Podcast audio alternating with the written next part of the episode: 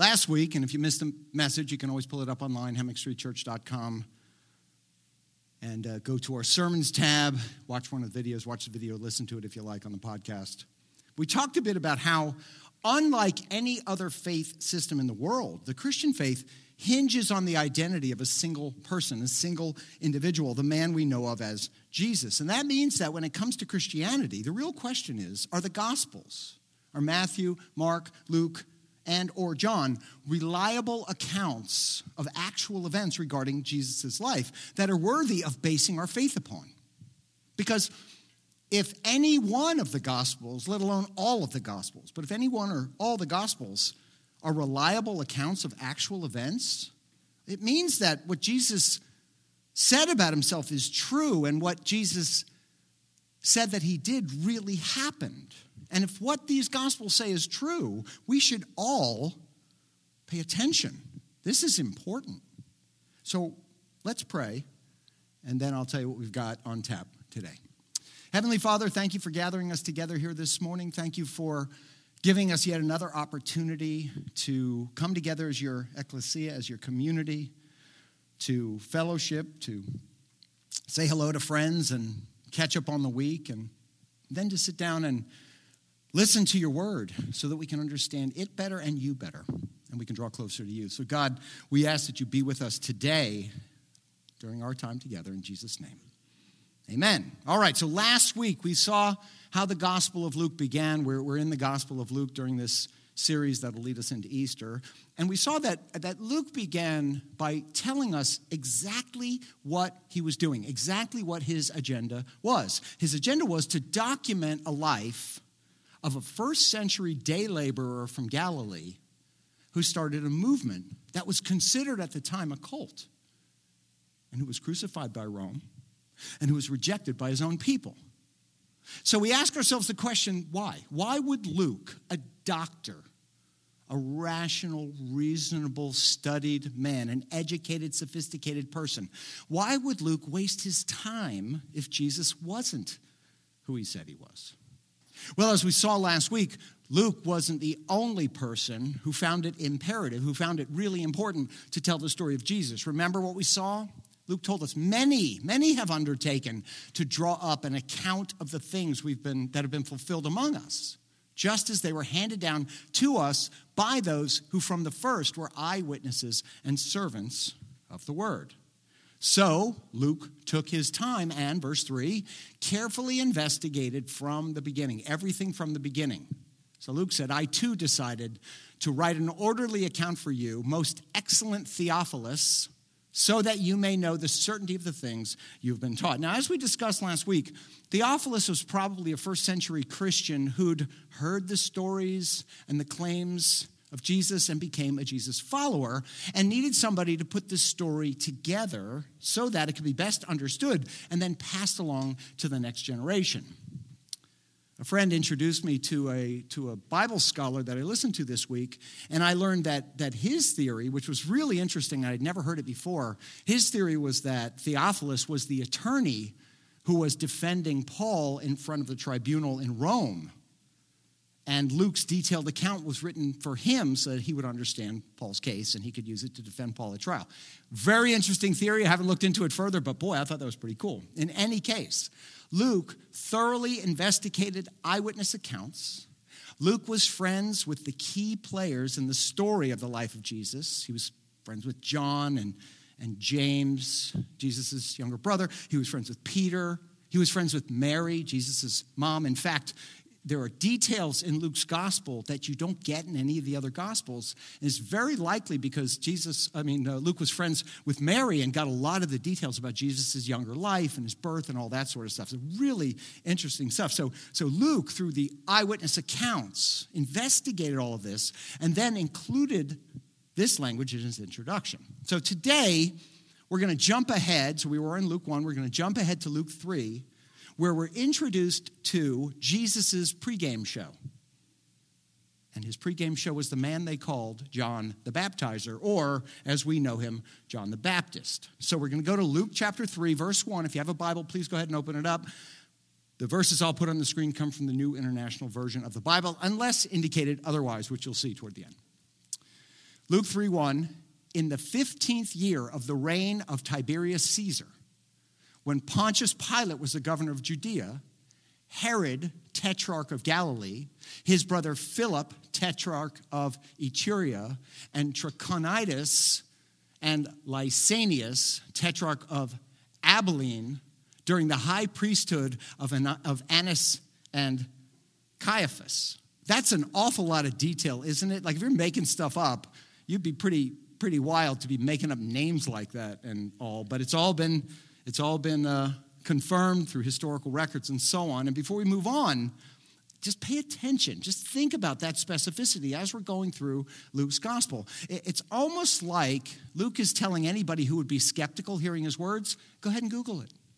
Go look at it for yourself. I mean, that's what we do now, right? That's, that's when we speak now and we tell people things. We go, oh, just in case you're not believing go ahead and Google it. Google it for yourself. And of course, everybody pulls out their phones and Googles things like that, and that, that's really cool. So, anyway, Luke continues.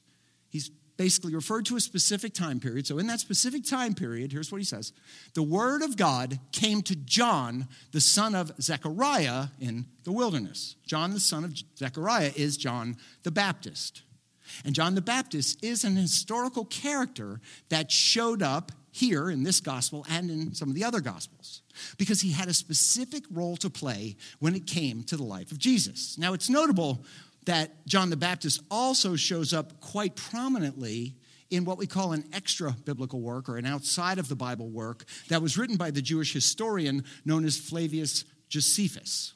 So, Basically, we refer back a lot to Flavius Josephus because he was not a Christian. He was not a Jesus fan per se, but he writes a lot of stuff that we read about in the Bible and he confirms a lot of it and had no reason to confirm it. So that's why we do that. So I wanted you to know that. So when Luke introduces us to John the Baptist, you can be confident that Luke is giving you the truth, that Luke wasn't making anything up. So, John the Baptist comes along and he caused a huge ripple in his culture. And he caused such a huge ripple that nobody could ignore it.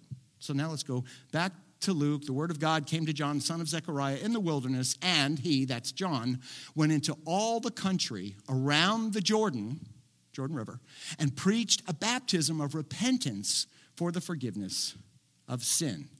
So, you need to know this first. John's activities were mildly scandalous at the time. We read that and we go, okay, he's baptizing, so what? You know, Hammock Street Church is baptizing next week, big deal. But this was a scandal because the Jews at the time, they already had a system in place that addressed the way you have your sins forgiven. Okay, they already had in place a temple system. We've talked about that a lot. And in the temple system, a person would bring an animal to the temple for sacrifice. And then the priest would take the animal, and then the priest would offer up whatever specific prayer was needed for that sacrifice. And then they would kill the animal. They would sacrifice the animal in order to cover over that person's sin. And then John comes along, and basically what John's saying is hey, that temple system that you're so used to, it's corrupt. Temple system is corrupt. You don't need to go to the temple anymore. John said, Come to me instead. Come to me repent of your sin, and then I'll baptize you, and then you can go and live unburdened from that sin. Well, that's a scandal. You're telling all these people who, for a thousand plus years, they go to the temple and or they go to the, the high priest and they get their sins covered over. And John's saying, No more. Those people are all corrupt. Now I want you to come to me. And he did this in order to get the people ready for the coming of the promised Messiah. He did this in order to warm up the crowd for Jesus. He was Jesus' opening act, let's say. So, quoting from the Hebrew prophet Isaiah, and if you're interested in finding it, it's in Isaiah chapter 40, John let them know that someone, another person, someone new, was coming. So he said, Prepare the way for the Lord, make straight paths for him. Every valley shall be filled in, every mountain and hill made low. The crooked road shall become straight, the rough ways smooth, and all the people will see God's salvation. Now, we read in Matthew's gospel about this event the fact that there was a huge crowd of people that went to hear John the Baptist speak. So, naturally, people heard about this. You know, things happen in our world today, but because we know so much and we're so overwhelmed by information, we don't know everything that's going on in the world. But then, when something big was happening, everybody knew about it. So naturally, word of John the Baptist's presence, baptizing up there in the Jordan, got back to the temple in Jerusalem. So just imagine the gossip that must have been going on at the temple.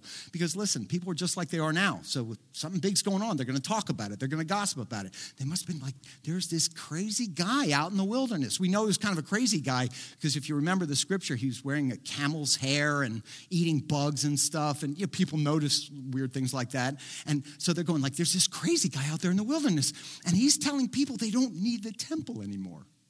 That nut is telling people that he can forgive sin. Well, if you're in charge of the forgiving of sin at the temple, you're going to be a little bit upset by this, and you might take matters into your own hands. And that's what happened. The religious leaders were thus motivated to go out and check this out. They need to see what was going on. So they headed out. Now, it took them about a day to get out there. So it's, it's interesting. Again, we always forget our time frames are compressed because we have cars and stuff like that, and we go, oh, you know, go to Fort Lauderdale, okay, done. You know, think about it. If we wanted all to go to Fort Lauderdale this afternoon, we didn't have cars, it would take us quite a while to get there, right? You know, 20 mile walk, right? But anyway, they went out, they traveled a day or so, and they arrived at the place where John was baptizing. And when they saw John, and John saw them, John greeted them. He greeted them, and here's how he greeted them You brood of vipers. That's what he says. Like, Hi, you brood of vipers. That's what he does. That's not very nice, right? Like these are the most venerated people, the most honored and respected people in all of Judea. And he's going, Hey, you pit of venomous snakes. And then John began to taunt them. And he taunts them in kind of a confusing way. So when you read it, you don't really realize it's a taunt. But I'm going to take us through it and we'll hopefully figure out what he meant there. So, so here's what he says. We're going to keep going in Luke 3 7. He says this Who warned you to flee from the coming wrath? So John's telling the crowd, All right, religious leaders, who told you people that you all need to avoid God's wrath? And the only way you can avoid God's wrath was by coming out here to me and being baptized. And then he kind of intimates by saying that, you know, just going through the motions of this baptism is not going to do it for you, you know. It's not going to make you right with God. If you want to be ready for what God's about to do in your midst, it's going to be it's going to be requiring of you more than a ritual. You're going to have to, we go to verse 8, produce fruit in keeping with repentance. He said to them, It's not just a ritual. You're going to have to start putting some motion in your devotion. You're going to have to start doing less talking and more walking, more walking out your faith. And so he continues. And do not begin to say to yourselves, We have Abraham as our father. In other words, don't think that you're going to be grandfathered into God's good graces just because you're a legacy, just because you descended from Abraham, just because of who you're related to. Don't think that God needs you just because of who your ancestor was. You following along with this? These are taunts. They came out thinking, you can't say this to us. We are Abraham's descendants. We are so important to God. He's like, no, no, no, no, no. Because here's what he says For I tell you, you're not all that important. God can raise up children for Abraham out of all these stones. In other words, John's saying God isn't all that impressed with who you're related to, with who your ancestor was. God, if he wants to, can turn rocks into the children of Abraham. So he's saying, don't, don't pull rank on me by saying you're Abraham's children. God could make a rock Abraham's child if he wants to. You got to imagine the religious leaders are like, ouch, that wasn't nice. We didn't say anything yet. John said some pretty extreme stuff to these religious leaders. And it's here we have to ask ourselves what if we showed up there? What, what would John say to us? What would he say to you and me? Maybe he'd say something like this. And don't say to yourselves, but I'm a Christian. I prayed the sinner's prayer. I asked Jesus to be my Savior. I asked Jesus into my heart. I mean, I'm good to go, right? To that, John might say, I'll tell you what, John can make Christians out of stones if he wants to. God can make, God can raise up Christians from anything if he wants to. We're, we're no different from the religious leaders. So we have to be really careful when we sit in judgment over them. And because John's words were meant to convict the religious leaders, John's words are meant to convict us as well. John was trying to shake the nominally religious, the perfunctorily religious people out of their self made, self satisfying religion, out of their right thinking faith without action. He was trying to shake them out of that and shake them into a self sacrificial, selfless life that is more reflective of the love for God that Jesus would come to display for them. John knew what was coming. John knew that these nominally religious, these perfunctorily religious people would eventually be the ones shouting, Crucify him, crucify him, when Jesus was persecuted and prosecuted, because they thought that they were all that. They actually missed it. They missed the entire thing. They missed the entire fact that God, who became a man, came to dwell among them. So, John was reminding them, and he was reminding us, what our lives are supposed to be advertising. Our lives are supposed to be advertising fruit and not just belief. Fruit in keeping with repentance. John the Baptist was exhorting his audience and us to produce fruit in keeping with what we say we believe and in keeping with who we claim to believe in. All right, so now it's a good time to jump back and clean a couple things up in case your mind is going there and you're wondering. John was not completely discounting being related to Abraham. And John was not completely discounting our having faith in Jesus. Of course, he wasn't. He was just saying that's not it. That's not the finish line. That's not all you need to do. That's just the beginning. That's the starting line. So perhaps after the resurrection, he would have put it this way He would say, That's awesome that you put your faith in Jesus and that you've confessed your sin and that you've turned from the person you were and turned to Jesus who rose from the dead to pay for your sins and you've made him the Lord and leader of your life, he's become your Savior, that's awesome. But that's just the beginning of your new life in Christ. Because your new life in Christ is a life that'll be characterized and motivated by your love for God and for other people. He would say the days of internalized, my religion is my own and myself, and I keep it private. That internalized, vertical only religion, my religion is only between me and God. I don't have to worry about anybody else. He's saying those days are over with. And John's audience got the message. And we know they got the message because we can see the question they ask next. And it's a question that all of us should ask. In fact, at the end of today's message, at the end of our time together, I'm going to challenge you to begin asking this question personally, to ask this question of yourself. It's a question that, if we were to ask it corporately, if we were to ask it in our families, if we were to ask it as teachers, if we were to ask it as community leaders, if we were to all together begin to ask this question and act upon it, it would change things for us. You see, our Christian faith begins to die it begins to wither and die when it becomes too internalized, which is really interesting because you see there's a movement right now of people telling us listen, you believe whatever you want, just keep it to yourself. I don't want to see it in your work. I don't want to hear you talk about it. Just if you keep it to yourself, we'll be fine. That's what we're hearing now. And our faith dies as we do that. It loses its power when we, and it's often unintentional, but when we become all about what's in it for me. My religion is just about what's in it for me. And when we become like that, it's bad. But after hearing John's words, the people in the crowd are like, all right, interesting. So, what should we do then? What should we do? If it's not just about all the internal stuff, it's not just about the right thinking, what should we do then? Not what should we believe, what should we do? If God's about to do something new, we don't want to miss it. How can we best be ready for it? How can we best prepare ourselves for what God's about to do? Now, of course, they were expecting a religious answer. That's how religious people thought. That's how religious people still think. That's how religious people are. If God's going to do something, then we have to do something religious, right? And John's answer surprised them So here they are. They go, okay, what do we have to do? What religious thing are you going to give us? What religious ritual are we going to have to follow? And John's answer surprised them, and it surprised it should surprise us too. What should we do then? Here's how John answers: Anyone who has two shirts should share with the one who has none. That's it. That's it. And they're thinking you came at the entire religious establishment you baptized hundreds, if not thousands of people in this new way. And now all you're saying is that we just need to share? Really? That's the answer? That's not very religious. Anybody can do that. And John was like, Yeah, right, exactly. Anybody can do that. And then John goes a little deeper.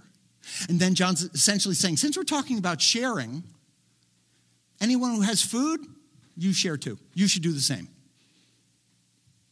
because you know food is sometimes scarce and certainly was back then. And food is sometimes expensive and certainly is now and was then as well. And food didn't keep. Food was tough to transport. Sometimes people needed food. So we go okay john we need to share. We, need, we just need to share. That's it. And he goes yeah. If you see a, meet, a, a need that you can meet meet it. See john knew was what john knew that they didn't know yet was that god was about to do just that for the people in the world. There was a need, and God was about to share his son. Well, John didn't stop there because not only were the religious people and the common people there, but there were also people there who typically wouldn't come anywhere near a preacher, like tax collectors. Remember the tax collectors? If you're watching The Chosen, we've talked about that a bit. The way they portray the tax collectors, particularly Matthew, is just fantastic. It's really, really cool to watch how they portray Matthew and just how, how distant everybody tried to stay from Matthew because he was a tax collector. They were possibly the most hated people in the entire Jewish community. Tax collectors were so hated that they had their own category of sin. It was always sinners and tax collectors. Like they're so bad they didn't get to be included in the sinner category. They had to have their own category of sin. You're like a sinner or a tax collector. You're even worse than a sinner because they were thieves who leveraged the power of Rome to steal from their own people. And they showed up too. They showed up at the Jordan to be baptized by John also. And they asked. So here's what the tax collectors asked. This is really cool. Teacher, what should we do? How about us tax collectors? Is there anything we can do? What should we do? And to John, uh, John said, Oh, that's easy. Here's what he said. Did you ever notice this is in there? He said this Don't collect any more than you're required to. That's what you tax collectors should, should do. Don't collect too much tax. Basically, he's telling them, stop stealing. That's what he's saying. I know you took the job so that you could steal, but I'm telling you, stop stealing. Rise above that. Be better than that. Flip the script. Make a difference. Be a different kind of tax collector. And then it got even more remarkable. Because not only were the Jews interested in this oddball prophet from the wilderness, but there were Roman soldiers that were there too. And these weren't the Roman regulars, as they were called. These soldiers weren't ethnic Romans, they weren't Roman citizens. They'd probably never even been to Rome. These soldiers were what are referred to as auxiliary soldiers or auxiliary troops. They were soldiers who had been hired from the surrounding regions of the Jordan, the regions that hated the Judeans and hated the Galileans. And Rome employed these people and brought them in to enforce Roman law. So the Jewish people hated them because they were enforcing Roman law and because they were Gentile foreigners who they hated anyway. But they were there also listening to John. And they asked John, here's what they asked in verse 14 What should we do? And John replied, How about this? You guys don't extort money, extort money, and don't accuse people falsely. That's what you guys are doing. Cut it out. Be content with your pay. Don't force people to pay you for protection when Rome's already paying you to protect us. John says, just cut that out, you Roman auxiliaries. Stop taking unfair advantage of people. And John was telling them that because he knew, he knew on the horizon what God was about to do. God was about to do something where he not only doesn't take unfair advantage of people, but God was about to sacrifice himself for the benefit of people. John told these auxiliaries, these Roman soldiers, quit leveraging your power to illegally increase your pay. John told them to do what is just, not what they could justify, because John knew that one was coming who was going to choose not to exact justice. Do you realize what that means? God chose not to punish us with the punishment we deserve. That is amazing. What an act of grace. And that's what God did for us. God showed his grace, he granted us mercy. God did not allow himself to take us out for what we deserve. He could have justified it, but he didn't. And John said to these auxiliaries, Don't use your power to abuse the powerless. Use your power to protect the powerless. See, this is completely different than what they were thinking. This is upside down. This is backwards, and this is unprecedented. Now, imagine a world like that. Imagine a world where people treated other, each other with dignity and where people used their power only to help the powerless, about which Jesus would one day say in Mark 10:45, "For even the Son of Man did not come to be served, but rather to serve and to give his life as a ransom for many." John told them, "Live your life like that." And the crowd had never heard anything like that. They were absolutely blown away by John's teaching. And they were so blown away by John's teaching that they were thinking, you know what? This guy's the Messiah. Like they were positive that John was the Messiah. So we go back to Luke 3. The people were waiting expectantly and were all wondering in their hearts if John the Baptist could possibly be the Messiah. John knew what they were thinking, knew what they were wondering. He quickly shut them down. Here's what he said in verse 17 He says, uh uh-uh, uh, you are wrong.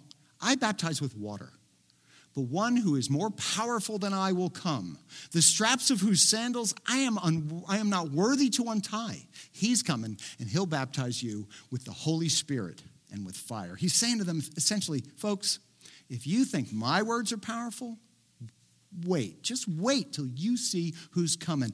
I'm not even worthy to tie his shoes, which means I'm not even worthy to be his slave, much less his follower much less his disciples. So, people, get ready because he's coming.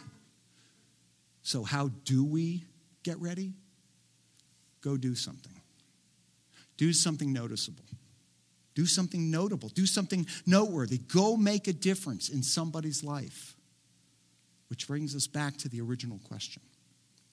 If you're a Jesus follower, if you believe that Jesus is the Son of God, if you believe that Jesus is the Messiah, the Savior of the world, if you've accepted Him as your Lord, which means your leader, the leader of your life, and the Savior of your soul, if you're a disciple of Jesus, then your life is supposed to be a commercial for Jesus. Jesus said in John 13 35, Your love for one another will prove to the world that you are my disciples. He said in Matthew 5, you are the salt of the earth. You are the light of the world. Let your good deeds shine out for all to see. Let them see your good deeds so that everyone will praise your heavenly Father. See, we don't get to decide if we're going to be a commercial for Jesus. The only thing we get to decide is what we're advertising for Jesus. If your life is a commercial, what are you advertising? If your faith is a commercial, what version of faith are you advertising? Will it be the internal, vertical, what's in it for me version of Christianity? The version that feels comforting and comfortable to us but requires very little of us? Because we're going to go to heaven when we die, and we're going to have a God to seek out when we need something, that gumball machine God. We put in a coin and we get what we want. Are we going to advertise that version of faith in Jesus? Now, I want you to hear me on this. That version of faith in Jesus, that version of Christianity is not bad and it's not unimportant. It's actually both very good and both very important. It's just not all there is. It's incomplete, it's not everything. This version of Christianity is just the part that's all about us and requires very little of us. And what I'm asking is are you not only advertising that version, but also advertising the version of faith in Jesus that we just heard John the Baptist talking about. Is your life, are our lives advertising the John the Baptist version, the Jesus version of faith in God that we're going to be talking about next week? Are we advertising that? The one another version, the do for others version, the version of Christianity that does things, that, that has motion in its devotion. So I want to challenge you to begin asking the question that they asked John. It's the right question. And it prepared them for what was coming, and it prepared them for who was coming. And it ensured that their eyes were wide open so they did, they did not miss the king when he showed up on the scene. What should we do? Now, been around the church long enough to, to know that this whole doing thing can be a bit uncomfortable. Some denominations stress doing more than others. It's a bit of a mystery among us church people as to the balance.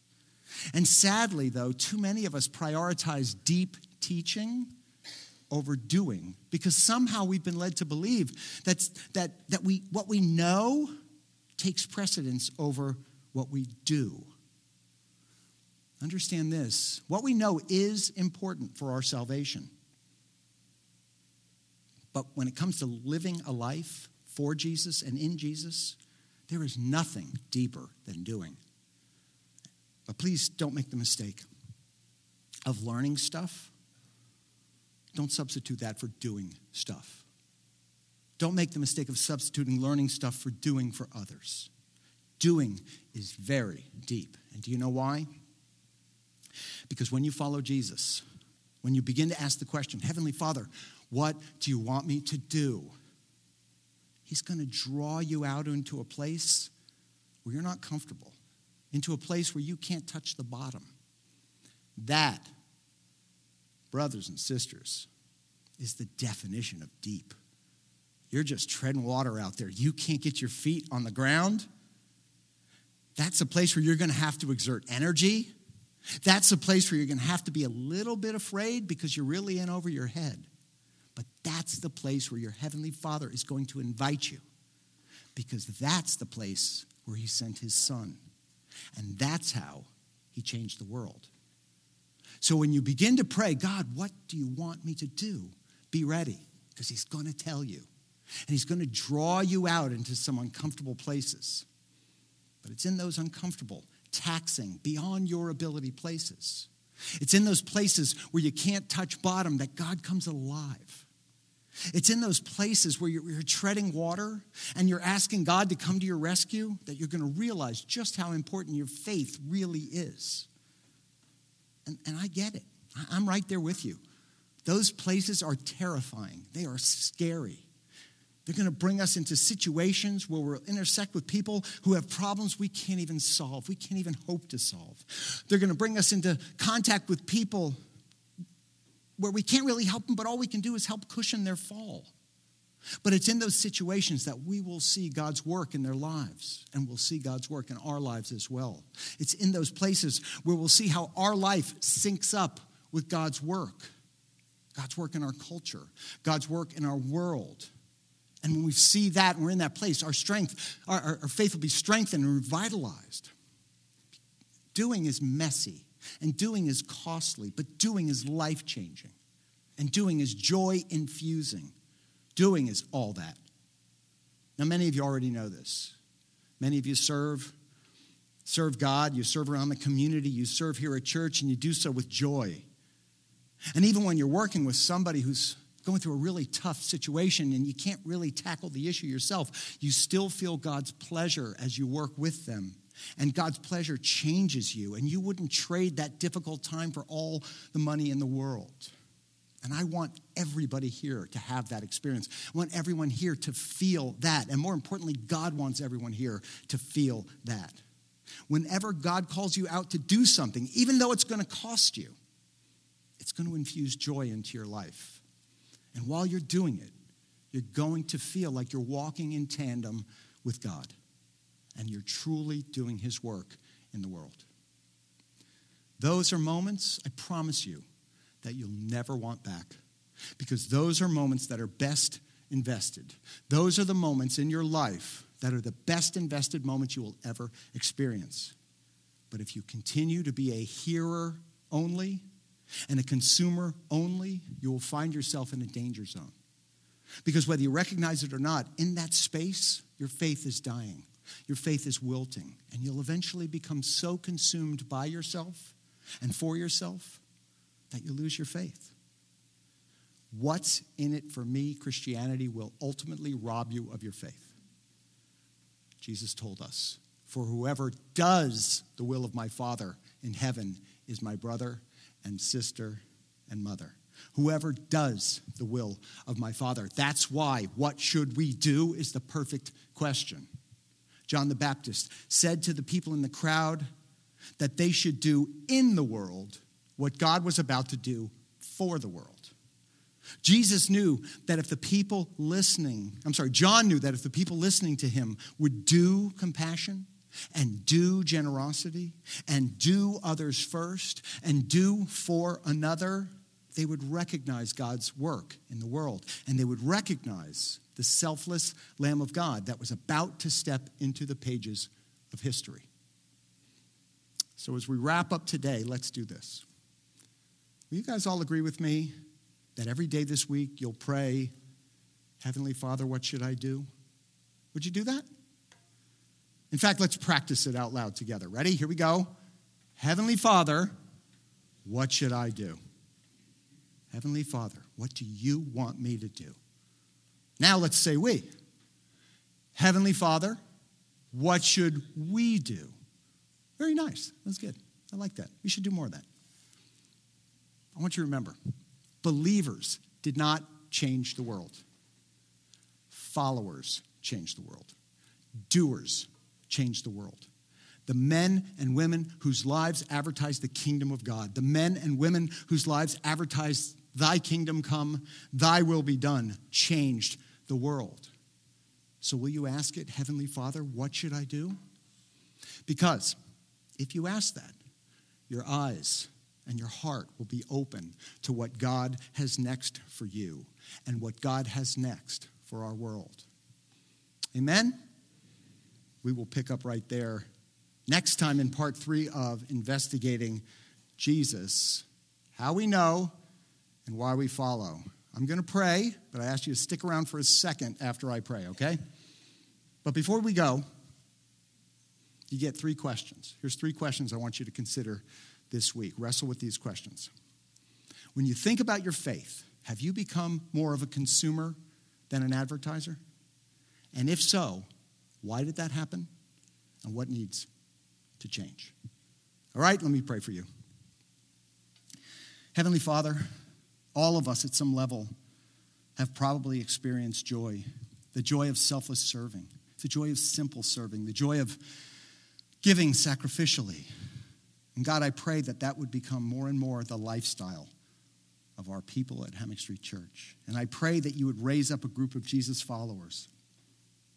I pray that you would raise up a group of Jesus followers that are so enthusiastic that people cannot help but stop and stare at us and people want to join us as we allow our good works to glorify you, our Father in heaven. So, Father, give us wisdom to know what to do with what we just heard. Give us the courage to step out into the deep. And give us the courage to do your will. In Jesus' name, amen. One more thing before you go. Audra has asked that I asked the church to pray for her this week. This week, um, she is having surgery to treat her mesothelioma. The surgery is scheduled to go all day on Thursday. It's an 8 to 10 hour surgery. So I'm going to lead us in prayer. If you would bow your heads and close your eyes, and also promise me that you'll continue to pray for her throughout the week. She's traveling on Tuesday, and surgery is Thursday. But let me pray. Heavenly Father, we all lift up Audra and ask that you bless her with a peaceful spirit as she heads into this terrifying situation. God, we ask that you calm her fears, that you give her faith in her doctors and her healthcare providers. God, we ask that you give her a successful surgery and an easy recovery. God, we ask for a good outcome and a quick return home. God, we pray for the healthcare providers and doctors that they would be well rested that morning and up to task. We ask that they would be able to remove the cancer and return her to health. We ask that you protect her husband and her small children. We ask that you calm their fears. We ask that you strengthen their faith. God, we ask that as they travel for the surgeries, we ask that you grant your mercy on all of the travel and the logistics necessary to carry out all of these procedures. God, we know that you are a God who heals and a God of miracles, and we ask for that now. We love you, God. We thank you and praise you in Jesus' name.